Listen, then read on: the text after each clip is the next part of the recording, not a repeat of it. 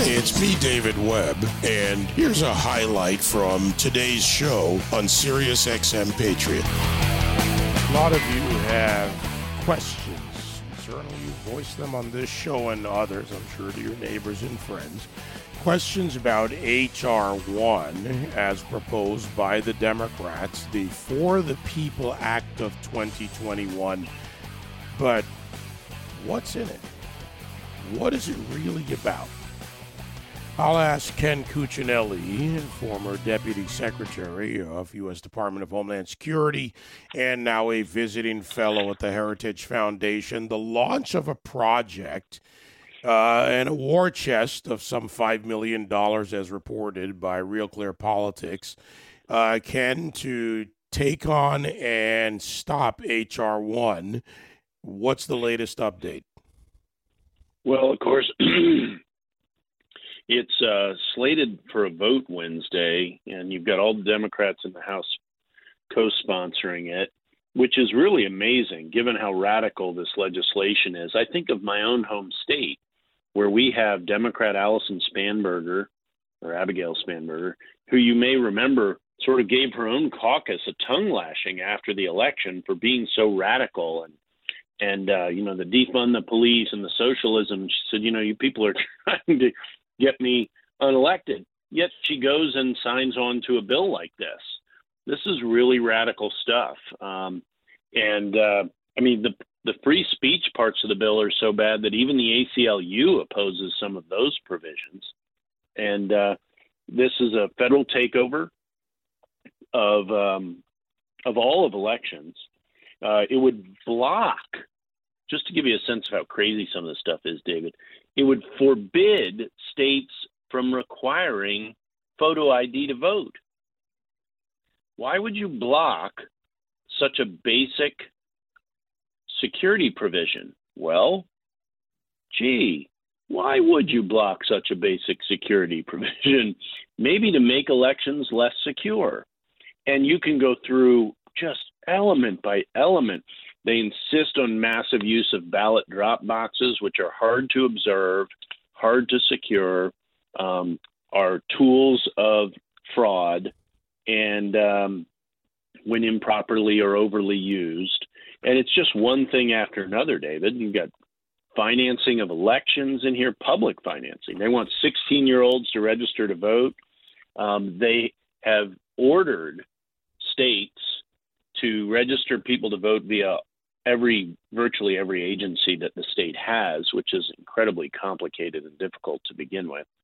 Um, but um, that also is an invitation to all these illegals who they're inviting into the country to be automatically registered to vote. And then there's no penalty for them if they assert that they didn't know they were being automatically registered to vote. And the law says you have to take their word for it. I mean, it's just one crazy thing after another. I've never seen anything like it. And it is a federal takeover of elections, and it's intended to dirty them up. This isn't this isn't for the people. This is after the people. That's what this bill is. You know, I want to go to that last point, and I don't think people should take any of this lightly, but especially, you know, Ken, you're a process guy. You know how it needs to work to be effective, right. and you've done that at different levels of government, not just in the Trump administration. I go back to the Help America Vote Act, the Clinton years. The lack of voter ID combined with that, with weak license requirements for what is one of the breeder documents in our society, a driver's license, allowed people to be automatically registered. First, they could get driver's licenses with just about any kind of fraud and fakery very easily back then. It's changed a lot now with driver's license requirements. But right. this, to me, seems like an effort to bring us back to that. And the point you mentioned about removing the punitive. In other words, oh, I went and got a driver's license. Yeah, it's tougher now, but I went and got it. You registered me. You're not going to punish me. So what? To me, this seems like that very same play again because you can't roll it back easily. No, you, you definitely cannot. And you said you mentioned being a process guy, and that's true, David. And you know, if the filibuster survives in the Senate, and what's called the Byrd Rule. People know what the filibuster is, but the Byrd Rule requires basically doesn't allow you to put what would otherwise be legislation on an appropriation bill in the Senate. And appropriation bills can be approved with 51 votes. So if the Byrd rule is gone, it's an end run around the filibuster. So I say all that to point out that part of our effort isn't just directed to HR 1. It is that to preserve, to beat HR 1, we need to preserve the filibuster and we need to preserve the Byrd rule, so called Byrd rule, named after Robert Byrd, the great appropriator. Certainly they thought he was great in West Virginia. um, but the focus on that is Democrat Senator Joe Manchin in West Virginia, Democrat Senator Sinema in Arizona, and Democrat Senator Tester in Montana. Those three uh, have so far taken the public position that they do not want to weaken the filibuster. Uh, so it's long tradition in the Senate. Um, and, um, you know, as long as that position holds, they will need 60 votes to pass H.R. 1. So those all go together. So your listeners in Arizona and Montana and, and West Virginia in particular ought to be calling their senators. And so far they're good. So you don't have to ball them out. You should encourage them. And but I would do it conditionally and say, hey, so long as you stay good on this, I'll be happy with you. And um, you know those messages get through; they matter, and um, and people should make those phone calls. No, I actually I'm glad you brought that up, Ken. I'll remind the audience that I'll be speaking with Mark Brnovich, the Arizona Attorney General, in the third hour. Great about the ballot harvesting case. Uh, so this all ties together. These are these are important topics, Ken, because yeah. outside of the fever and the fervor around elections, this is where the battlefield is really set. The way I see it, when you have these precedents, these cases, these processes in place, you, you know you can abuse them. And, and this is an abuse of our election system because it makes it in many ways unmanageable but controlled from that federal level. Ballot harvesting uh, is a big issue. But not to get too far off track, what else in H.R. 1 uh, do you see? I mean, you've outlined a number of things as an effort that the Democrats may push even more separately. Is there something there that we should watch out for? Because there's a lot of talk about it, not a lot of understanding out there in the country. Yeah. So um, the they have a number of other things in here. They force redistricting methods on all the states they decide how redistricting will take place in all of the states. And um, you, of course, that is intended, as all of this is intended to uh, to be for their benefit. Um, they uh, they order that felons be allowed to vote in every state. In my state, Virginia, felons are not allowed to vote.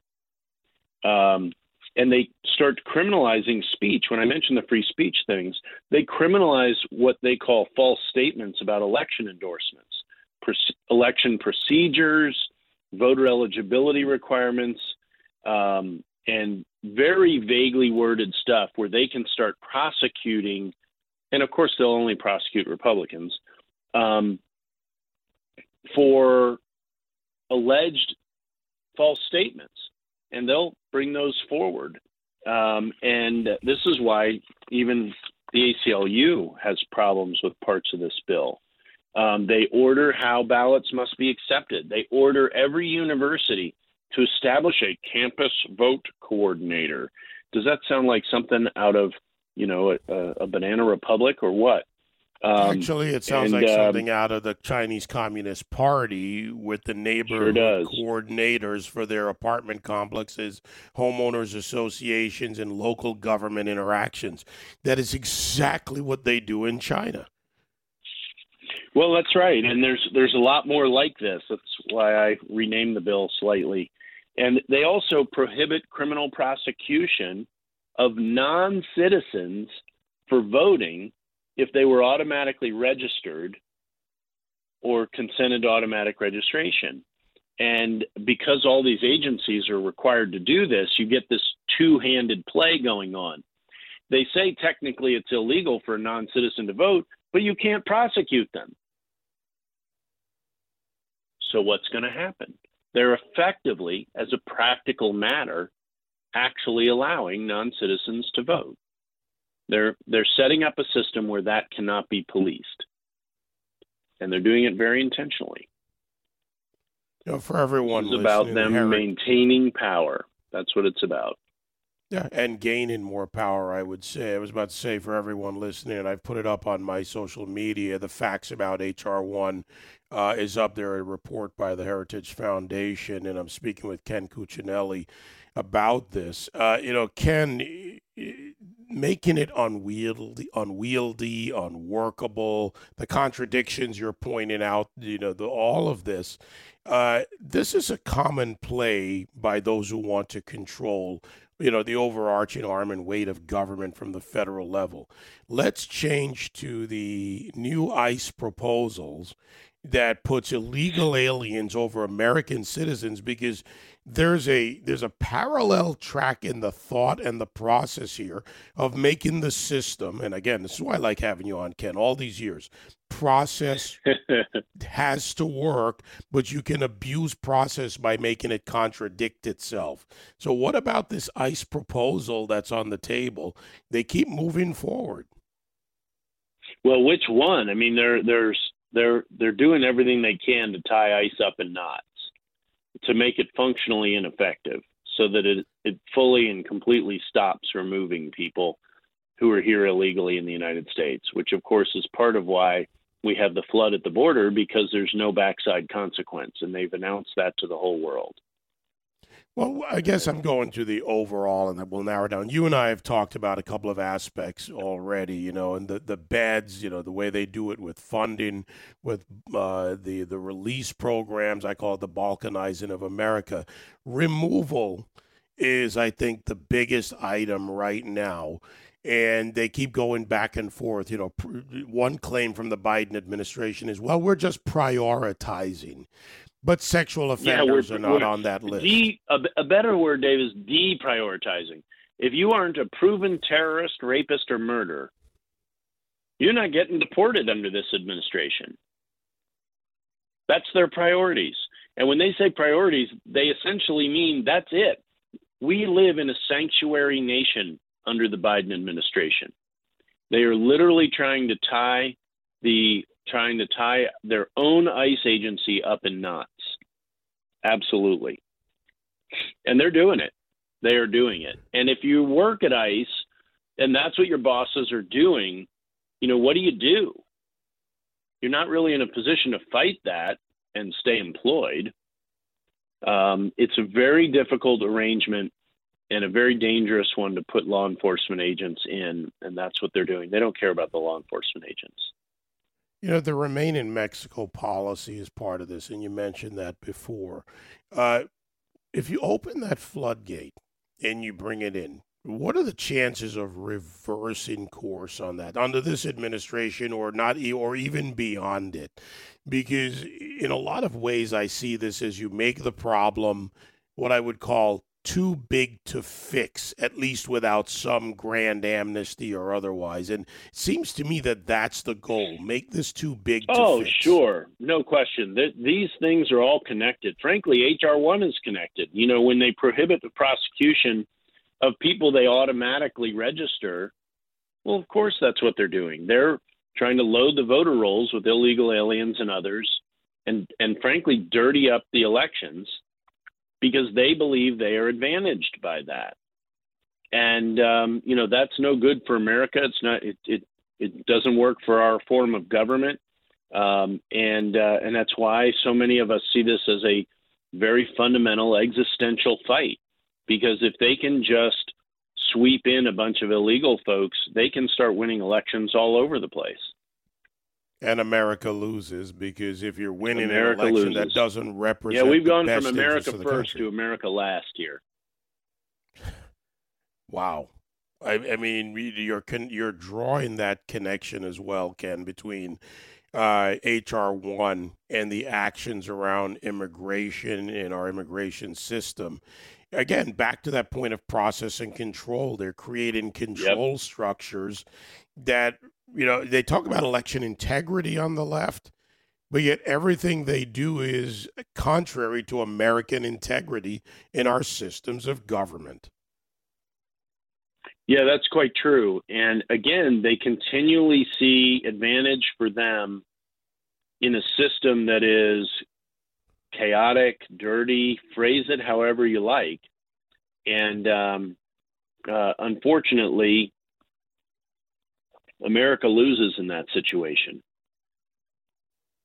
Let, us wrap loses. up on this point, uh, if you will. Uh, what can this audience do? You have this massive effort against HR one. I want to remind people where we started. What can uh, people out there do? What do you want this audience to do? The vote is coming up on Wednesday.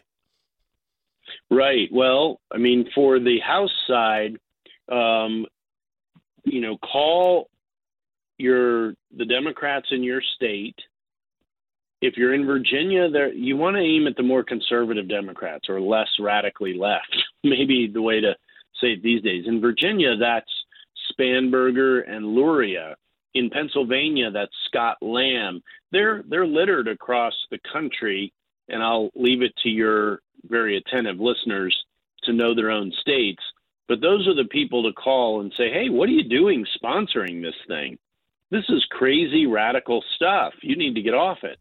and um, don't I don't want to offer a lot of hope that that's going to work, but it is an action item that you can do and tell them I'm going to remember this. Um, if you live in their state but not their district, if you ever run anywhere else other than that congressional district, I'm going to remember this. And um, every every congressman thinks he's going to be senator or president, so um, or she's going to be governor or whatever. So you know anybody from the state matters, not as much as people in their district, but those calls should be made. And then the people who live in West Virginia, Montana, and Arizona, you're going to talk to Mark Brnovich, tell him I said hello. We're attorneys general uh, together. He's still there, and um, and you know those are going to be three key senators. They need to hold strong. Joe Manchin has never been the deciding vote in our favor on anything. You know, he's he sort of played as this sort of conservative Democrat. He was just in the he was just in the uh, Senate floor praising Jennifer Granholm uh, and and her clean energy and and the and the climate change fight and et cetera, et cetera. This is a senator from West Virginia. So you know he comes home and plays himself as conservative in D.C. He has never been the deciding vote against Chuck what Chuck Schumer wanted. So it's going to be important for Tester and Sinema to be there with him, or he will fall. All right, there's your action items, folks, from Ken Cuccinelli, visiting fellow at Heritage, former deputy secretary at DHS. Ken, always informative. I really appreciate you taking the time, and I'll pass on your regards to uh, Attorney General Brnovich. Yeah, please do. All right, good to talk to you, Dave. Always. Have All a great right, day. Thank you. Uh, the articles are up on my social media at David Webb Show. I'll make sure the rest of them go out. Uh, whatever we haven't hit on Twitter, Parler, uh, CloutHub, and uh, we'll make sure we get it out on all the platforms. Gab, I'll get it up there. The Heritage Foundation analysis, the uh, information on this effort to kill HR1, as outlined uh, by Ken Cuccinelli. I'll be right back.